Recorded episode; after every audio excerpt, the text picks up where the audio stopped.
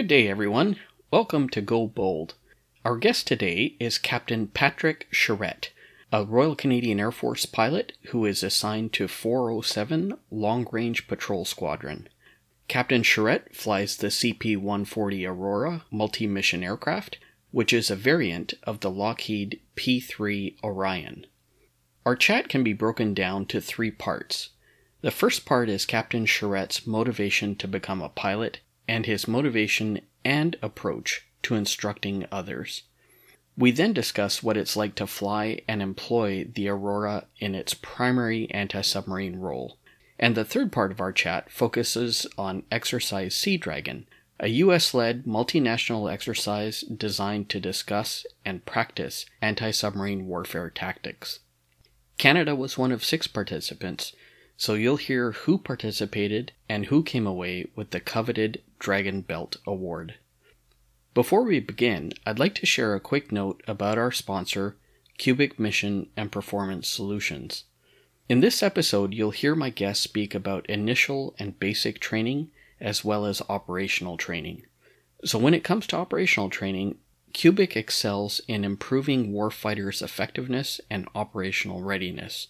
Cubic's multi-domain training solutions are joined by Spear, the next generation of multi-domain training, which is helping operators spend more time reviewing why things happened instead of just what happened. Cubic supports our goal in sharing stories from senior leaders and warfighters from around the world, and in doing so, we are partnered in preserving history with first-hand accounts. We are proud to have Cubic as a teammate for this podcast. To learn more about them, please visit cubic.com. Now let's roll the music.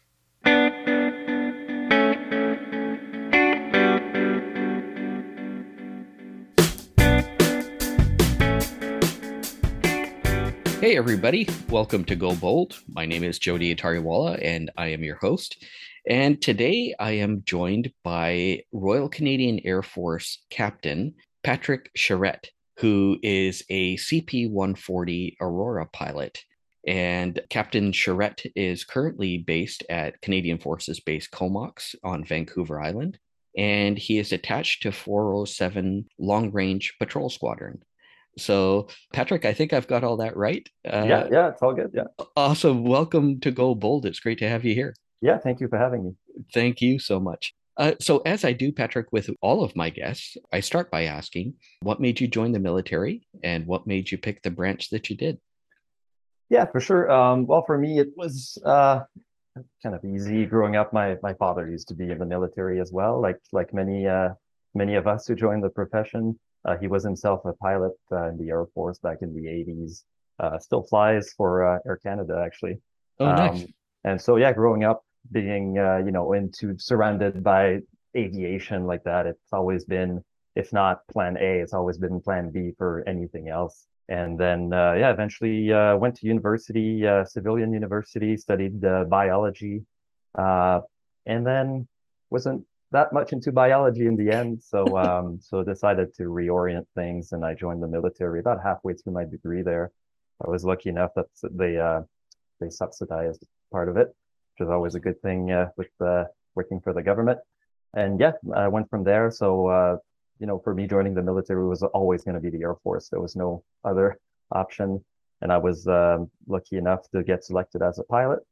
And went from there. Good for you. Good for you. So I have to ask, what did your dad fly? He flew the C-130 Hercules.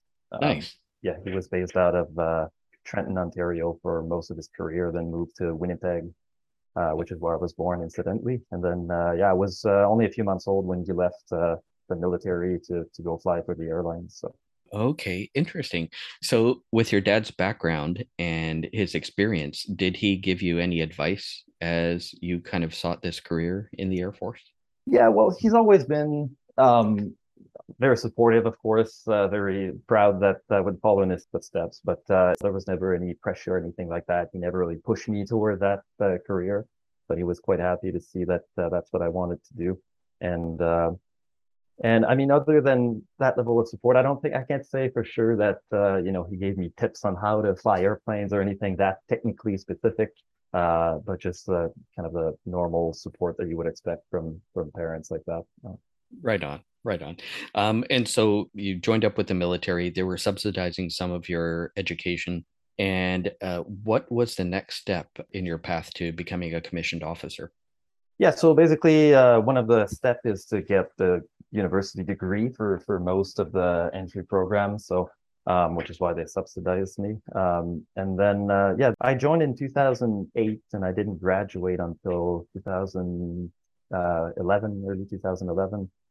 So in the meantime, during the summer, they sent me to do my basic officer training course in Saint-Jean. And then in the meantime, I was kind of doing a part-time school for my last semester. So I was also working at 438 Tactical Helicopter Squadron in Montreal, just working, the operations section there, helping out with just basically the ops side of thing, which is kind of tracking the flights and scheduling and that sort of stuff. That's a good, first foot in the door to kind of learn how things work. And then summer of 2011, did primary flying training at PFT, that's in Portage in Manitoba. I had no flying experience before that. It's a pretty hard course, I found, when I did it. It changed a bunch since that was 10 years ago, but back then it was still considered a selection course. So they were expecting many of the students to fail the course. Okay. And so, I found that course pretty hard. But performed decently, I guess, and went on to the next step, which is Moose Jaw, to Canadian Forces Flying Training School. So that's a longer course of kind of your basic flying training. That's where you go from you barely learned how to fly a small aircraft, you can take off and land, and then they train you in instrument flying, advanced VFR, visual flight. You do low-level navigation and formation flying. So that basically takes you from you barely know anything to you're now more of a military aviator. So I did that in 2012. And that's the course where at the end of that course, you're selected either rotary wings, so helicopters, multi-engine aircraft, or fighter airplanes. I was actually selected fighters. And then did flew the CT-155 Hawk just for some conversion training. Mm-hmm. And then I was reassigned as an instructor actually in Moose Jaw. Oh, in the Hawk? No, in the Harvard. In the Harvard too. CT-156. Yeah, it's very common.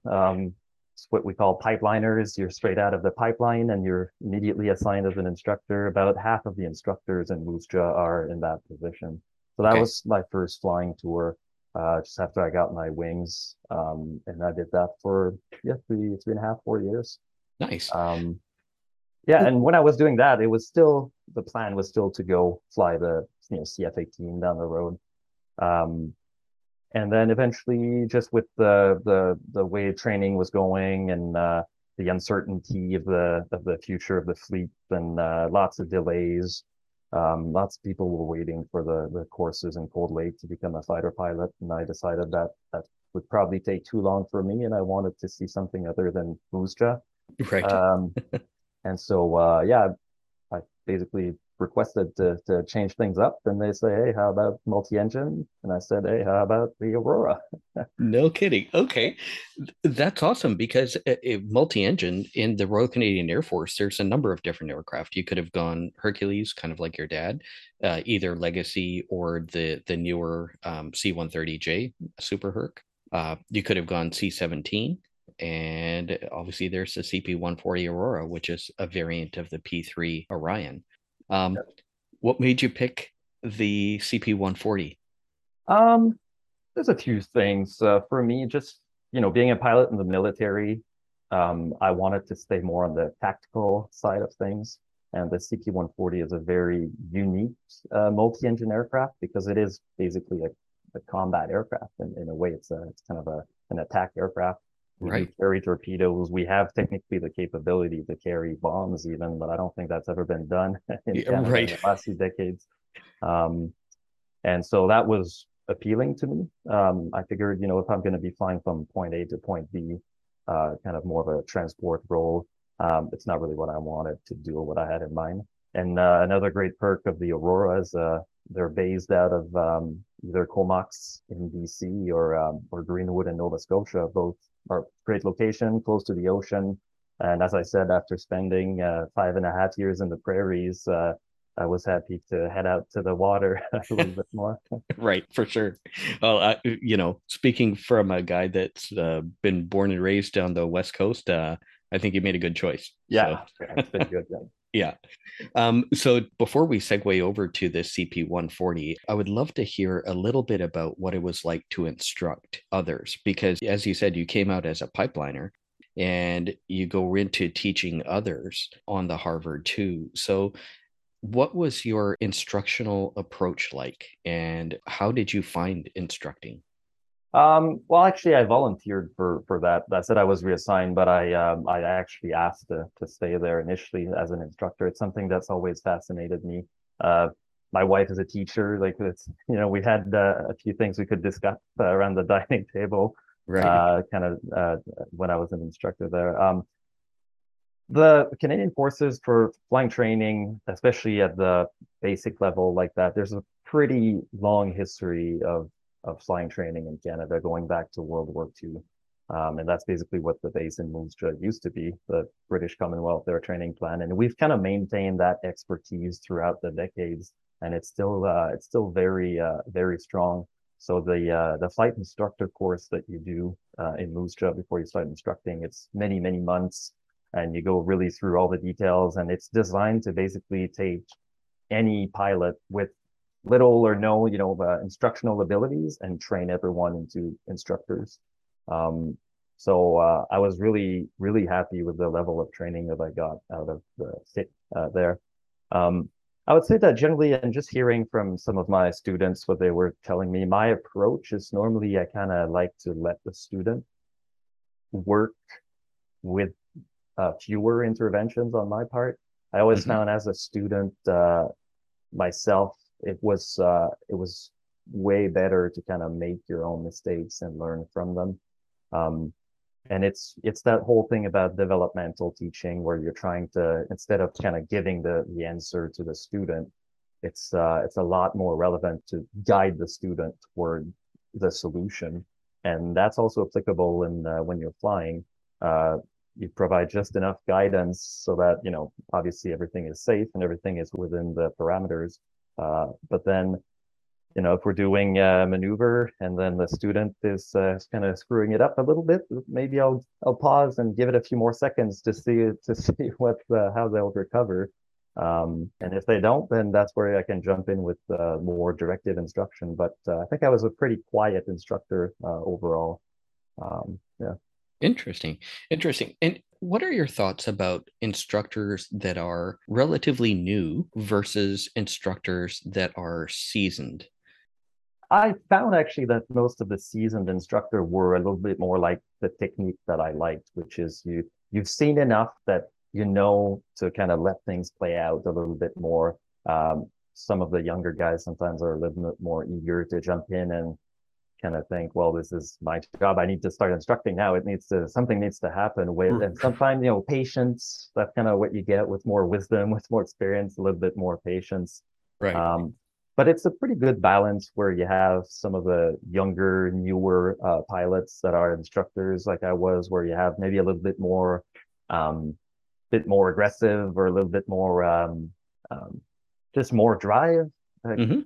Just a little bit more, I don't want to say motivation because that's not the proper word, but just kind of more eager to get out there and teach and do stuff. And then that's a good balance between some of the more experienced instructors that are more laid back. Maybe you spend a little bit more time in the briefing room or the debriefing room kind of chatting. And then once you're airborne, it's a little more quiet, a little bit slower pace. And yeah, they both have their advantages and disadvantages, of course.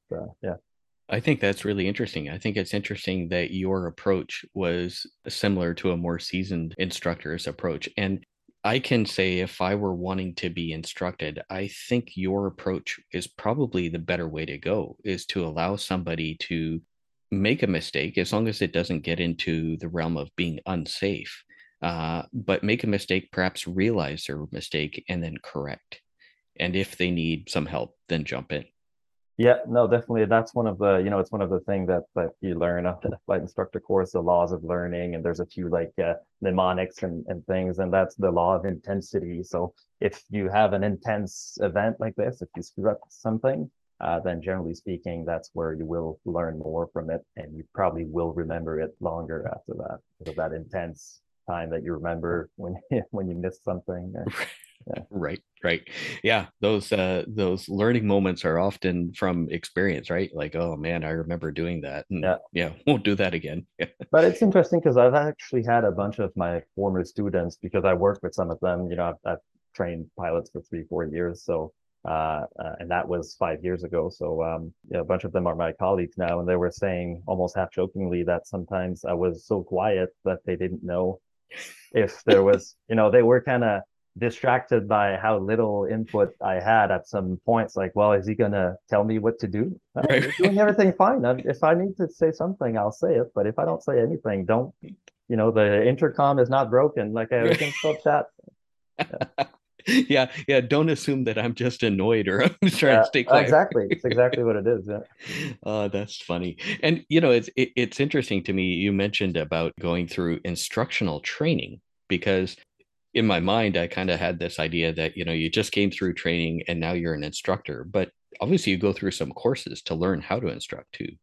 Yeah. And as I said, it's a pretty long course. It takes months to complete. I think mine took me about 6 months to complete. So initially you have more of a transition period. So again, the course is designed for anyone to teach. Some people have never flown the Harvard before, so they show up to, you know, to CFFTS and Moose Jaw, and they first need to learn how to fly the Harvard. So for me, because I had been flying the Harvard recently, and I flew the Hawk a little bit, I had some shortened version of that. Then one of the first challenges is actually flying from the backseat, because the tandem cockpit in the Harvard, the instructor is sitting behind the student, and there's not much of a slope cockpit, so you can't see straight ahead. Right. So when you're landing, you're basically looking at the back of the helmet of the guy in front of you, and you need to use your peripheral vision a little bit more than you're used to. So that's a bit of a transition to make. And then once all of that is done, there's a lot of theory about instructing. There's a really good the flight instructor handbook. It's, you know, 16 chapters or 15, or I can't remember what, but it's a pretty thick book that you cover. You know, you cover to cover.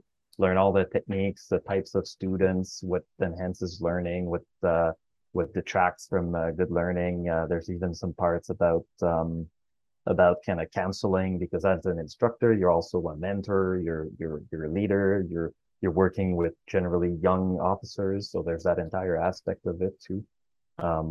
And so all of that is taught, and then after that, you start doing some instructional flight. And I actually, by the end of my tour at Moose Jaw, I was a flight instructor course instructor, like a category instructor, which is very interesting because you're playing all sorts of roles. So you're pretending to be a student so that the instructor in training can practice instructing you. Right. And then you instruct back to that instructor how to instruct you.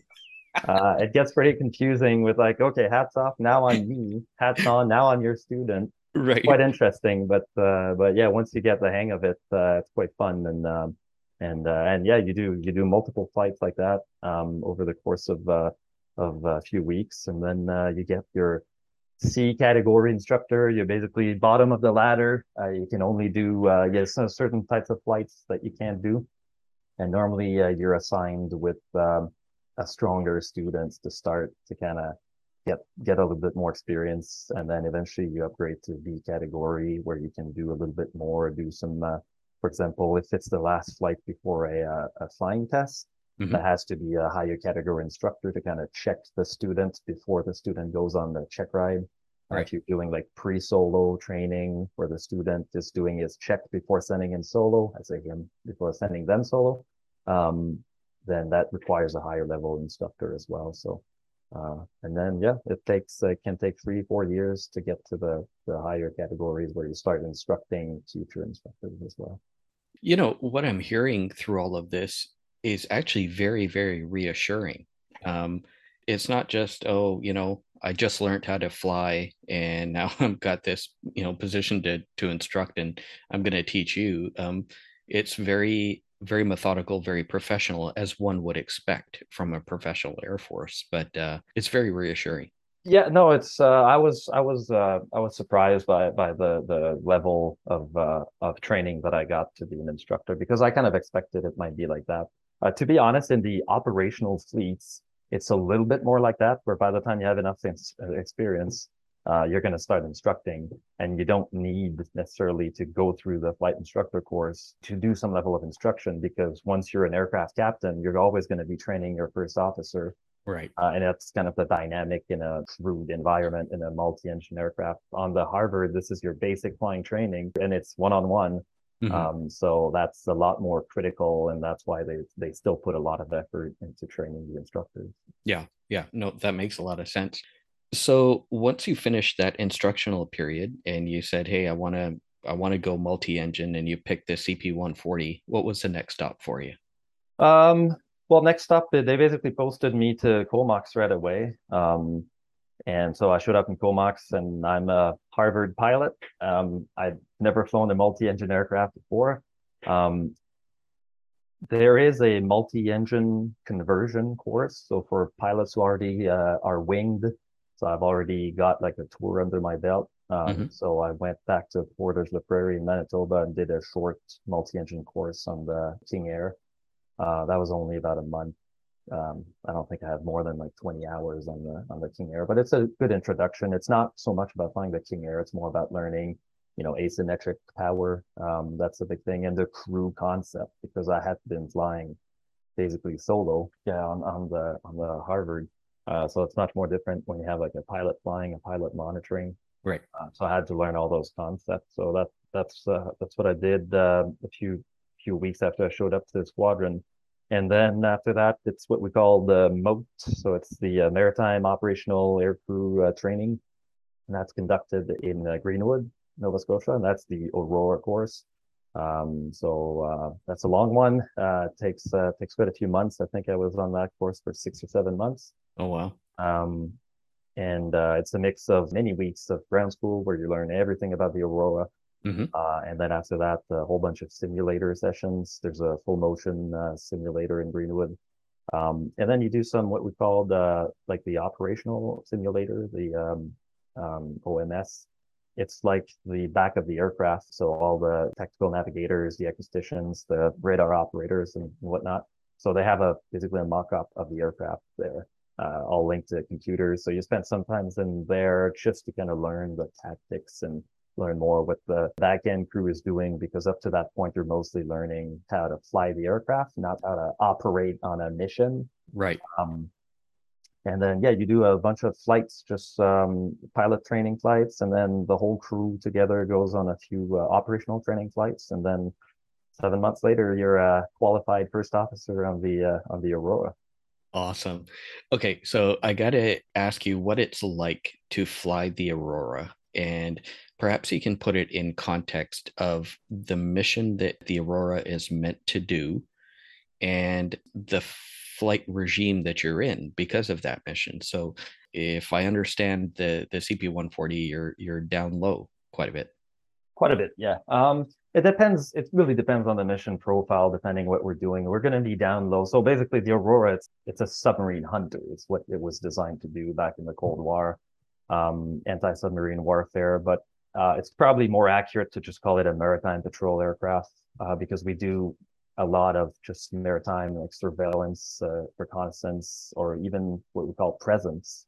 So just flying around and basically broadcasting on the maritime channels and just saying we're a maritime patrol aircraft and we're conducting maritime patrol in Canadian waters and make sure that everyone know that we're there to protect their sovereignty. Out in the Arctic is a big one, but in our territorial waters. And so depending what we do, if we're going to be doing anti-submarine warfare, then we need to be, we're going to be dropping sonobuoys from the aircraft, so sonar, and then we're going to be low level for that sort of operation. And when I say low level, normally we spend a lot of time, if we really want to go low, with the 200-300 feet. We can legally go down to 100 feet if we need to. Cool. And another tool that we have is the magnetic anomaly detector. So that's the boom that's sticking out the back end of the aircraft. So that basically detects magnetically how the magnetic field would be disturbed by the presence of a big metallic object under the surface, which is what a submarine is. Right. And that we have to be pretty low for that to work. Anything above, 500 feet doesn't work so well. So that's why we spend a lot of time low level. Generally speaking, a normal mission, say that we were going out, whether it's on an exercise or it's just a maritime patrol, we'd spend a lot of time at a higher level where basically we have better range for radar. And our radar is just looking at the surface, looking at what's out there. And then if something is suspicious, then we're going to go down and, take some pictures or try to talk to them. And then the ASW portion, we don't normally see, submarines in our waters. That would be a big deal. So the whole ASW portion is mostly on exercises where we have a friendly submarine. Very often it'd be a U.S. Navy submarine that we train with them. And then there would be some serials, pre-planned type of how evasive they're going to play. And then we basically just go low level and look for them for a few hours and track them if we find them. Yeah, it's such a neat mission. And like you said, in your thought process of wanting to go CP-140, that it is a tactical aircraft. You have weapons that you can employ. That's got to be super cool when you want to drop some torpedoes or what have you. It's every aircraft has its mission, but in a tactical warfighting sense, it's got to be pretty exciting when you do something like that. Yeah, and we practice that all the time, whether it's in the simulators or it's when we just go and do our normal training. We have those, what we call an ENAT. It's basically a training target. So it's a tiny submarine that we drop. It's the size of our normal sonar buoys that we drop.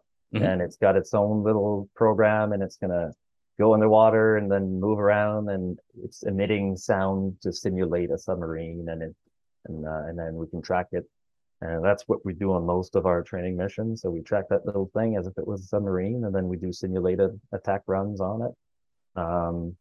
We rarely carry torpedoes, but we do have some training torpedoes. And we're lucky enough that on the West Coast here, we have a range where we can actually drop some of those practice torpedoes.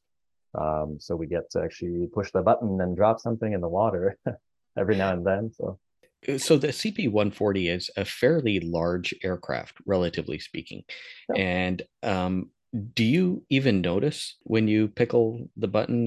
You can. Well, the bomb bay, we call it a bomb bay, even though we normally carry torpedoes, but it's right behind the cockpit. So just even when we don't carry torpedoes, where the torpedoes would be, there's shackles that are cocked in position, so you can still hear those release. Oh, interesting. Okay. Yeah. And if you actually did have torpedoes on board, would you feel much difference once it's released? You feel it a little bit, yeah, for sure. But even just opening up the bomb bay, it kind of changes the aerodynamics a little bit. So even then, by the time you drop it, you're already kind of trimming the aircraft and settle into maintaining speed and altitude. So right. So you would feel it, but it's not that major. Right. No, for sure. Hey folks, this episode is sponsored in part by IMP Aerospace and Defense, a global leader that supports operators of transport aircraft like the C-130 and C-130J Hercules, and long-range maritime patrol aircraft like the CP-140, which you're hearing about in this episode. IMP specializes in providing in-service and lifecycle support on these complex aircraft. Notable projects include the service life extension and avionics upgrade for the Chilean Navy's P-3 Orion, and IMP is also responsible for the Aurora Incremental Modernization Project in Canada. It's currently working on the Block 4 upgrade, which introduces 3 key features to the Aurora. These include beyond line-of-sight satellite communication, Link 16 data link, and a self-defense system. IMP provides diverse support options on a wide range of aircraft platforms, such that customers have scalable solutions and support for their operational needs. We are thankful to have IMP as a partner to Go Bold, and we encourage you to learn more about them at IMPaerospaceanddefense.com. Thanks, everyone. Let's get back to our chat. Like you said, you can go down low as 100 feet, especially in the anti-submarine warfare role, but what is it like actually piloting the aircraft? How responsive is it, and what's the ride like? Yeah, well, it's like you said, it's a bigger aircraft. It's a 4-engine aircraft. It's about the size of a Hercules, actually. So normally airplanes this size are transport planes, either for passengers or cargo. It still, in many ways, behaves like that. So we practice turns up to 60-degree angle of bank. So that would be a 2G turn to maintain altitude. Mm-hmm. And that's pretty much as steep as we get, which is still way steeper than anything you would experience on like a commercial aircraft. But to get there, it's not like a snappy roll rate. Let's just say you need to put some effort into it. Add a bunch of power to compensate. So it's, it's maneuverable enough, but it's still a larger aircraft. It's very rare that we need to do more aggressive maneuvers like that. Normally we stick around 30, 45-degree angle of bank, straight and level, just kind of dropping patterns of sonobuoys in the water and stuff like that. So if you plan your passes properly, you don't really need to crank the angle of bank too much. Right on. And other than that, that's kind of the tactical side of things. But other than that, just cruising around, it's a turboprop. So, we stay in the lower flight levels. If we're going anywhere, we can't make it all the way up like WestJet or Air Canada.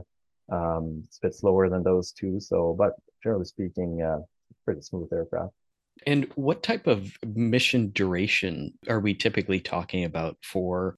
I guess it depends what you're doing, right? Like, I mean, there's the ASW, anti-submarine warfare mission, as you mentioned, but then there's also the intelligence, surveillance, reconnaissance, ISR type missions. What's typical for a CP-140? Generally speaking, when we go on a training mission with the full crew, where we're going to drop one of those targets that I was talking about, those missions are normally about 6 hours in length, and we do multiple different profiles. We might do some even search and rescue profiles in there. And also because if it's a training flight, we have pilots, we have flight engineer, we have acousticians, we have the sensor operators, there's a whole bunch, the tactical navigators, the navigator communicator as well. So there's a whole bunch of people that need potentially very different type of profile for their own training. Right. So we need to kind of try to accommodate everyone when we go and do those missions. So if someone has very particular, maybe an upgrade that's due or something specific they need to work on. It might mean that, the other half of the crew might be a little quieter for them for a little bit. That's why we make them at least 6 hours in length. If it's a patrol, it depends what we do. If it's kind of a sovereignty patrol, the idea is to cover more territory, not necessarily spending more time airborne. Mm-hmm. So we might go a little bit faster, which is less fuel efficient. So that would be maybe an 8-hour mission, something like that. And if it be for tracking a submarine where perhaps if we know there's no other aircraft to turn over with us at the end, and we'd have to extend our time out there, we can normally do 10 hours like that. 10 hours is pretty conventional for longer kind of tracking missions. So. Interesting. And that speaks to the type of environments that you could potentially do anti-submarine warfare in. There is the littoral, and then there's open ocean, blue water. If you don't mind, explain the main differences between the two and how you prosecute submarines or do your mission. Yeah, the littoral, if a submarine is that close to land, then there's pretty serious, political and diplomatic implications. Right. But it could be anything else. It could be, not that I've experienced it personally, but it could be a migrant ship or something like that.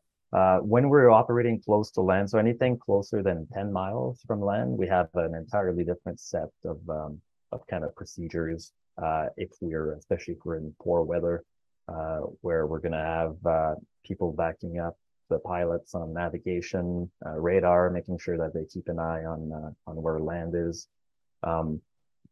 I'd say normally the only reason we'd be in that situation would probably be for search and rescue missions where you kind of have to go there, and normally smaller craft that might get stuck in, you know, like some currents or might be stuck in a storm or something. They don't go out to 100 miles offshore, so that'd be closer to shore. So that's mostly what we do for the kind of the littoral portion. Most of our anti-submarine warfare exercises, we normally are more in kind of blue water, open ocean.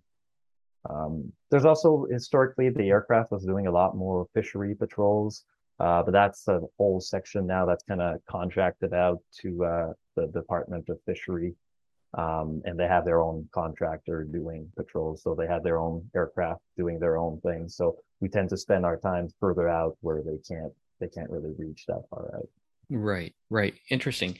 So I don't need to necessarily get into the nuts and bolts of tactics, but if you are in the open ocean trying to do ASW, I'm assuming that you have some type of intel, because the ocean is so huge, it wouldn't make any sense just to go around and, you know, dropping sonobuoys willy-nilly. Yeah, so normally you would have some kind of intelligence. Sometimes the intel you have is pretty old. And so, especially if it's, you know, a nuclear submarine, they go pretty quick if they need to. Normally, it's more for, you know, evasion. They don't really cruise around going 30 knots. But, right. But, yeah, so if it's a few days old, the last position that you had, then there's basically, you kind of figure out what's the max speed of that thing. And that gives you a circle of where it could be. And then tactics are going to be based on that. You can literally just drop giant row of like a barrier of sonar buoys and then hope the sub goes through it and you can hear it, or you can just drop at random. You can drop like entire like large patterns and just have kind of like a grid of sonars, so you can try to listen out and see if it's there. But we rarely operate on our own. If we're on an actual operation and we're looking for a submarine somewhere, generally speaking, we work with the U.S. Navy, very common, just because, you know, sheer numbers, they have hundreds of aircraft. And so generally speaking, they might have more information, or maybe we change over from them. So they were out there patrolling, so then they can say, we covered this area. So, okay, now we're going to cover this area. But if you're really looking for someone in the open ocean with that intel, it's a needle in a haystack. So it'd be pretty possible. But what you can do is provide your the higher ups, like the commanders, with the information. We've sanitized this area and it's not there. We can say, you know, 97% sure that it's not there. So at least now they can go from there and figure out the next level of kind of strategic level, tactics. So. Right. Building blocks. Yeah. Exactly. Pretty much. Yeah. Interesting. And you've raised a really good point there about cooperation, and you rarely operate alone. That is very true in the sense that although 407 Squadron has a limited number of aircraft, I think, assigned to it at any given time. Yep. I'm not sure what the number is. I've heard 5. Oh, it's a handful. Now we're going through an upgrade process on the Aurora. So we lose a few aircraft that are in Halifax with the contractor getting the components upgraded. So we've been on a kind of a lower number for the past few years while we transitioned over to the new upgraded things. Right. And so when you are at full strength, what would the squadron look like in terms of numbers? Aircraft? Or, yeah. It could be 2 or 3 airplanes, and we have 4 crews. So all the air crew is divided into 4 crews. And so basically we kind of alternate between exercises and operation, which crew gets deployed. So very common to have one aircraft out the door on an exercise, some operation somewhere in the world, and then another one at least for local training. That's pretty much all we need. Third one in maintenance normally. Right. Alternate between that. Right. And so the reason why I was mentioning that is to talk about this aspect of not working alone. You mentioned that you have your U.S. Navy brethren, but if you are prosecuting a submarine or if you're doing a mission, You've got however long endurance you have, and then at some point in time, the theory is, in a perfect world, to hand off to somebody else. Yes, yeah. And normally we, we get our orders and we're assigned a time. So they'll say you're on station there from this time to this time, and then you just do what you're tasked for. And then once you reach your time, whether there's someone taking over from you or not, that mission is accomplished, and you fly back home. Okay. Oh, interesting. Have you had any time over the Atlantic or other areas? Because you're stationed at Comox, so you're on the west coast of Canada. Yeah, we I'd say doesn't affect where you go all that much. Like just being on the west coast, we can still travel to Greenwood in less than a day, and then operate from there if we need to. I've done quite a few exercises and some operations over the Atlantic. And just the historical background of anti-submarine warfare during the Cold War was mostly hunting Soviet submarines that were very active in the North Atlantic, not so much in the Pacific. So there's kind of a tradition of operating in the North Atlantic for Canada. So even being on the West Coast, I've spent quite a bunch of time out east. Yeah. Oh, interesting. And absolutely, that history makes total sense. But the reason why I was asking the question is I was wondering if there are any really big differences between operating over water over the Pacific and over water over the Atlantic. Not so much. There's not other than the kind of the geographical aspects of it, what type of ship, and if you're like in the North Atlantic, then everything is a bit closer to each other. If you're in the Pacific, it's kind of wide open, huge ocean. So it might be the type of traffic you see might be different. But other than that, there's not a whole lot of differences between it. And then the other question that you've piqued my curiosity in your previous reply is, you mentioned that historically Canada has been focused on the Atlantic and because the Russians were operating submarines, but there seems to be a proliferation of submarines in the Pacific now. China has a whole whack of submarines, but they're not alone. So do you get a sense that things are shifting, that the Pacific is becoming a more important area for ASW, or at least maybe becoming parity with the Atlantic? There is a bit of a shift, kind of a slow shift. The reality, though, is that Canada doesn't really have the capability of fully covering both coasts at the same time. So because of those historical reasons, Greenwood is a larger of the bases. There was more squadrons there. We only have the one kind of smaller squadron in Comox. So as of now, the effort is still more focused on the North Atlantic. And if there's anything really going on, like, we can't really operate on our own. So we'd mostly just be helping out, the U.S. Navy with other NATO or international partners like that. I guess the other aspect to operating in Canada, and you mentioned it previously, is operating in the Arctic. That's got to be interesting in itself because it's so remote. And I think in terms of some of those sovereignty patrols, and I think they're called northern patrols. We have Operation Limpid North. So Limpid is any of those kind of sovereignty or maritime patrols. Most of the time we'd be based out of Yellowknife just because it's kind of the larger city there. There's already a military presence at the airport, so it's easier for us. But yeah, the aircraft that they have based out there is the Twin Otter, which is a small, twin engine, basically bush plane. We're not that. We can't operate out of unprepared airfields. We have limits on like runway length, and so when we operate up there, there's very little airports that we can use in case of an emergency or weather diversion or something like that. So that's probably the biggest difference. Is you're basically, you go out, if there's any issues, you're pretty much coming back to Yellowknife. There's not a lot of Plan Bs. So you normally plan like a lot more gas, a lot more contingency type of planning, so in case something doesn't work the way it's supposed to. But other than that, like it's it's pretty wide open up there. It's not that different from operating over open ocean. Traffic is increasing, as we all know, in the passage there. So it's definitely going to be a little busier in the coming decades. But yeah, it's not that much different other than the how remote it is. Right. And how does the aircraft fare in like some of these really cold temperatures? It's all right. It does okay. It's common things that you would expect. We're kind of limited in some ways on like the de-icing and stuff like that. We can't de-ice as efficiently as a commercial airliner. We need to shut down the aircraft and stuff like that. So if there's like a lot of freezing precipitation, that probably does bode well for us, and we might have to stay on the ground. But just the cold itself, it's fairly fine.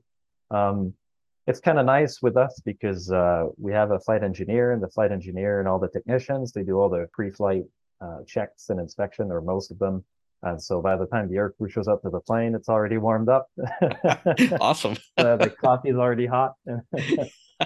Well, it's funny that you say that about coffee, because that is one of the nice things about a large, crewed aircraft like a CP-140.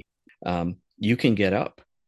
Yeah. Oh, yeah. And there's a lavatory. Yeah. And then we have a kitchen in the back. There's an oven. There's coffee, a small dining table. It's kind of like a 1970s RV or something like that. It's all awesome. Yeah. If you've never been in one, I guess you've been, but it's all brown and beige, and the seats are orange, and it looks dated, but it's still going strong. Yeah, absolutely. No, I really enjoyed my time on a CP-140. Very cool ride, and a lot of fun. So all of this discussion that we've had so far is a perfect way to kind of set up the next part of our chat right now, where we'll shift over to Exercise Sea Dragon. And that is a exercise that I believe is run by the U.S. Navy. Yes. Out of Andersen Air Force Base in Guam. That's correct. Yeah. Yeah. And so Canada is a recent participant of Exercise Sea Dragon. And so tell me what the exercise entails, and tell me about Canada's participation this year. And this happened in January. Sea Dragon, it's an anti-submarine warfare exercise, and it's a competition, really. So it's a bit different. Normally we go on an exercise and we're kind of, exercising. This one, there's a bit of there's a different aspect to it, where we're just not kind of flying around and exercising. There's a competition, so we need to get there and be focused and be prepared. But essentially, 6 nations this year. So Australia, the Navy, U.S. Navy had the 2 crews. Canada, Japan, and South Korea. Also India. They unfortunately showed up a little bit late to the party and missed the competition flights, but they were working with us toward the end on other stuff. But basically show up in Guam. There's a few flights ahead of the actual competition flights to just kind of get their bearings, where we're basically dropping some of those targets that I was talking about, and then track it. And then after that, the competition itself is actually just 2 flights, and there's a very extensive kind of grading system, so we have an external GPS that we add to the aircraft, just one of those commercial GPS, so that the organizers can track our position, so we can't lie about our position.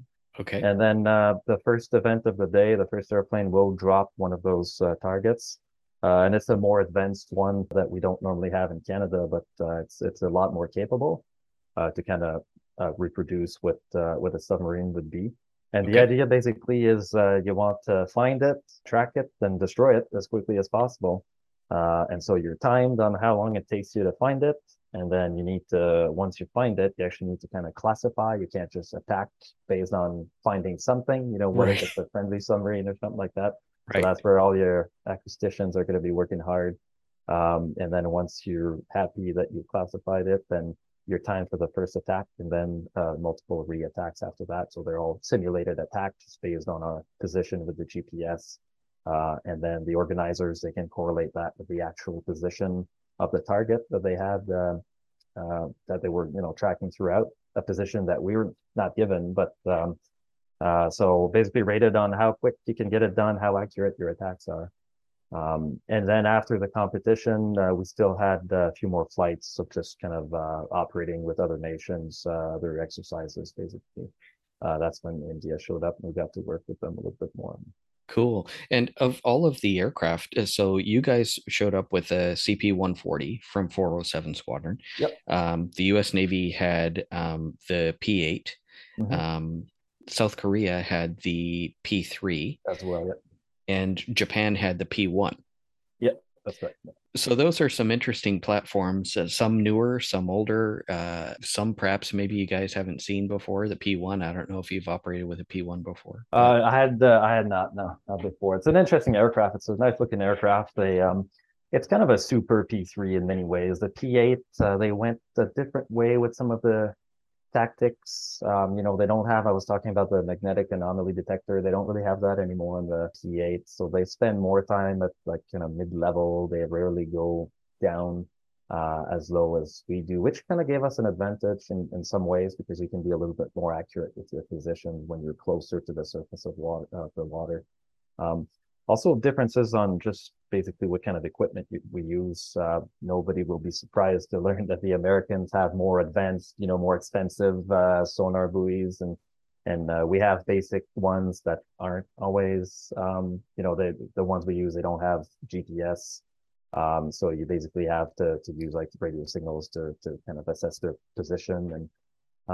And so we kind of tailored our tactics a little bit based on that, the type of equipment we have, and maybe some of the things that gave us a bit of an advantage. Historically, Canada has been pretty good at doing passive acoustics, so as not to reveal your position, which in this case doesn't really matter, but that's what we're good at. So we use some of that too. And in the end, it worked out pretty good for us compared to some of the other nations. You were talking about the P-1. They actually have pretty advanced system. It's one of the newer aircraft, and they actually did really good with their acoustics. We had extra points to identify some acoustic frequencies, and I think they scored highest Japan with their P-8. They won the sub category of best acoustic tonal identification. So they did all right for themselves. Yeah, that sounds like it. Well, very interesting. And you're absolutely right. I do know that the P-8 does not have a magnetic anomaly detector. However, I do know that the Indian P-8s do have a MAD. So it's kind of interesting, I guess, just different operators choose different pieces of kit for their it's aircraft. Also, they went it's not a turboprop aircraft, it's a turbofan. So, it's more efficient for them to stay it's always more efficient to stay at higher altitude just with fuel burn and stuff like that. But they have different considerations. The spool up time of a turbine is much slower. So if you're low level and you get in trouble and you lose an engine, then it could take a few seconds to get out of the low level environment. A turboprop is basically instantaneous power. So that also changes how they operate. So but they could go down. I think they have a min altitude pretty much the same as us. They can go down to 200 feet or something like that if they want, but it's just not really part of the way they operate anymore. Right. So it is so cool that in 2021 and also this year, 2022, Canada came away with the top prize, which is known as the Dragon Belt Award. Yes, we did. Yeah, 2 years in a row. 2 years. That's awesome. And like you said, it is a competition. So, everyone wants to come in number one. You mentioned it's 2 flights that you're scored on. Yeah. If you don't mind, to whatever degree you can, beyond what you've just shared, talk me through some of them, because I'm kind of curious to know, like, how quickly did you acquire and how fast did you get to attack on them? Yeah, well, they give you kind of a last known position with a time on it. So when you show up, you can obviously in what vicinity to look for it. And there's a few ways you can kind of bend the rules a little bit to kind of work in your favor. So I think all the teams are doing that. But it's only a matter of a few minutes really that you can once you've found it, to identify it and then get your first simulated attack. It doesn't take that long. For us, it didn't take that long. I'm not sure about some of the other teams, but it worked out pretty good. And we had prepared, for us, it's basically operating like we normally do. There's not much difference. We basically do it kind of similar to we would fly our normal training missions. we kind of tweaked our tactics a little bit, and it probably gets too technical if I explain exactly what the tactics are, but just with the way we were positioning our sonobuoys and the proximity of the target, so that we could have a very accurate position when it was swimming past our sonar. And yeah, that we basically, before we left, we had maybe one of our training flight that we specifically trained for this competition. But other than that, it was just, train as you fight, fight as you train. And it's a good principle. It works.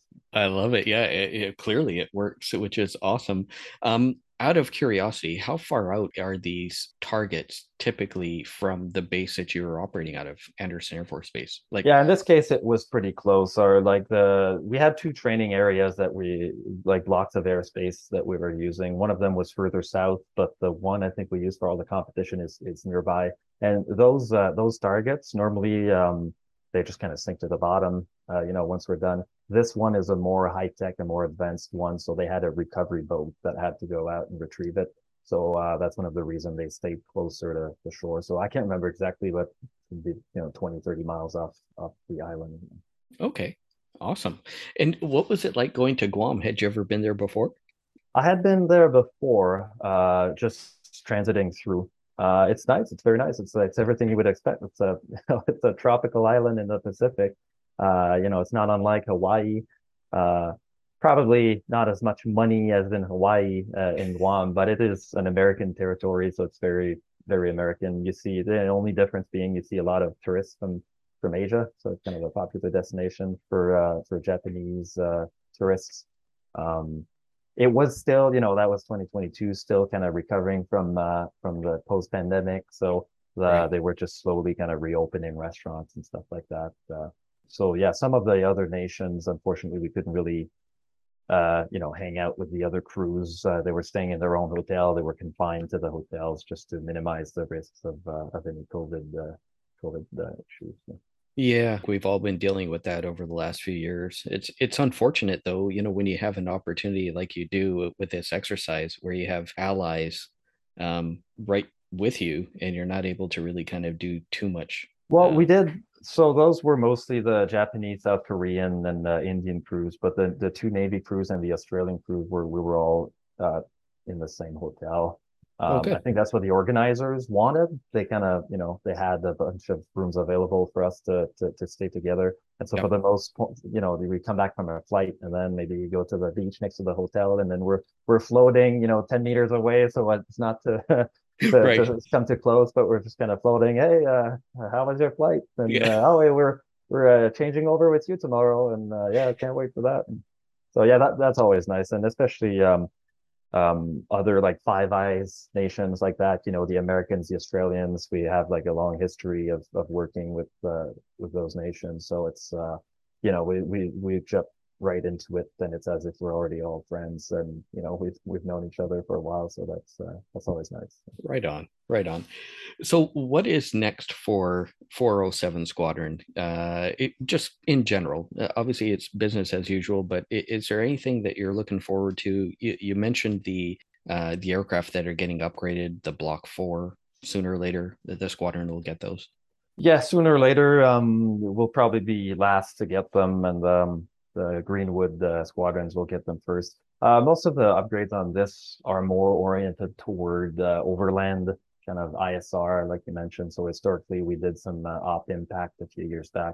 And so those are mostly for that, which unfortunately is something we don't really do as much anymore. We kind of moved back into more of a maritime patrol role. So the advantage of having the upgraded aircraft might not be immediately obvious. It'll come with time, depending what type of mission we do. But yeah, 407 been pretty busy actually lately with some operations.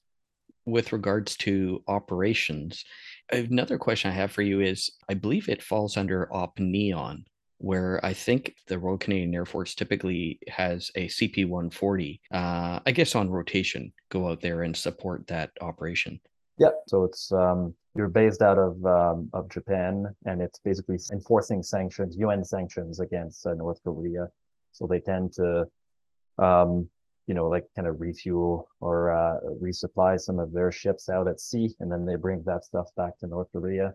And so the idea is to catch them in the act so that that political sanctions can be applied with that level of proof of what's going on. Yeah, and I guess clearly that's something that like a Block 4 will help with that ISR capability.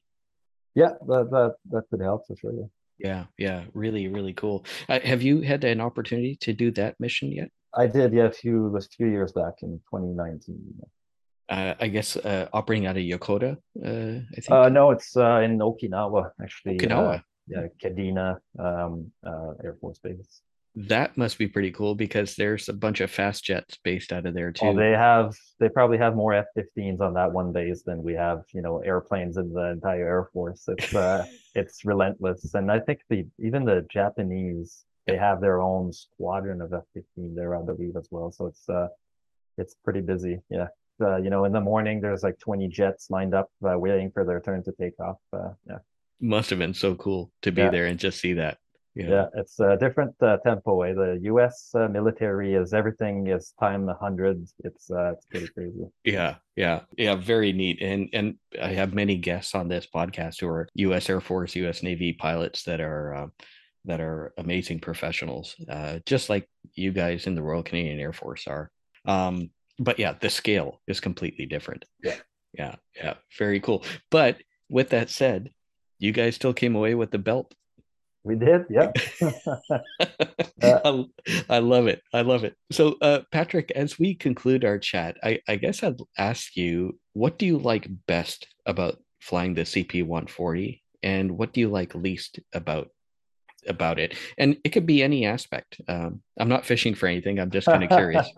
Yeah. Well, I'll start with the bad stuff, I guess. Sure. It is an aging aircraft. There's no denying it. So. We have like technicians that work really hard and they're really good, and it's a miracle what they can do sometimes to keep the aircraft serviceable and good to go. But it is aging. As of now, there's no real. I mean, there's a long-term project to replace them. Some point in the 2030s. The Canadian multi-mission aircraft, I think, is what they call it. Mm-hmm. When we go on operations or exercises where we deploy, we tend to do a little bit better. But what I appreciate, actually, it's almost the same reason. It is an airplane, like it's an aircraft. As far as the cockpit goes in the flight deck, it's kind of old fashioned, and that's kind of what I had in mind when I wanted to be a pilot. I didn't want to have a plane that flies itself and it's all computer screens and everywhere. So that's definitely an interesting aspect of it. But honestly, I think probably my favorite part is just the crew environment. Our minimum tactical crew is 10. So you're working, 10 people on board one aircraft, and we're all kind of working toward the same goal and all doing the mission together. And when it clicks, when you're in a good crew, it's quite impressive to see. We've had some guests on board the airplane a few times, and they had no idea what was going on. They just hear people talking left and right, and it gets really confusing, and there's different radios, different, this and that, but and especially for the pilot, because the tactical navigator is kind of like the quarterback on the airplane. They kind of run the mission profile, and they mostly, are in charge of tactics. And so there's a lot of back and forth between the pilot and the tactical navigator. That's always a cool dynamic to kind of, it's good teamwork. We need to go there. Can you make it quick? Okay, well, how about we do this instead? And I love that dynamic. Very different from what I had on the Harvard, teaching one student. Now we're like a whole group of people, and it's a lot of fun. I love it. That whole crew coordination thing, when you see it being done well, it is impressive. Yeah. It's just so cool to watch, and like, everyone's on the same page. Everyone kind of knows what's going on, but everyone's doing their own thing. Yeah. And when you deploy and you go on exercises, you also get to spend time with your crew because you're not home. So every night, basically, you're going out for dinner together, and that's when you end up having a kind of a tightly knit group of people, and it shows. Like it's everything is a little bit more efficient, and even. I was talking, you're talking with your tactical navigator, and sometimes just in the intonation that they use to tell you something, you kind of know what's going on, you know the level of urgency or level of certainty or something like that. So it's always interesting. Yeah, and you only get there when you actually do spend that time together. Yeah, in a way, yeah. Yeah, that is so cool. So Patrick, have you had any interesting experiences or incidents in flying the CP-140? Nothing major. It's not uncommon to have some, propeller issues. The propeller system on this aircraft, the design of the aircraft dates back to the late 50s. The original version entered service in 1962, I believe, with the U.S. Navy. Right. And basically there are lots of upgrades were done on the aircraft. The Canadian ones were built around 1980. Mm-hmm. It's a later version of the aircraft, but the engines and the propellers, it's basically the same system. Mm-hmm. And it's very little in the way of computers. It's all hydro mechanically controlled. Lots of moving parts and valves and pumps. It happens every now and then that something doesn't work well and you have to shut down an engine, but mm-hmm. That's why you have four of them. Right. You shut down an engine and then you make your way to back home or to the nearest suitable airport and go from there. Right. Well, Captain Charette, thank you so much for taking the time to speak with me. I really appreciate you being here on Go Bold today. And congratulations to 407 Long Range Patrol Squadron. You guys came away with the Dragon Belt Award for 2022 for Exercise Sea Dragon, and hopefully you will repeat it again next year. Hopefully, yeah. Thank you for having me. Thank you, sir.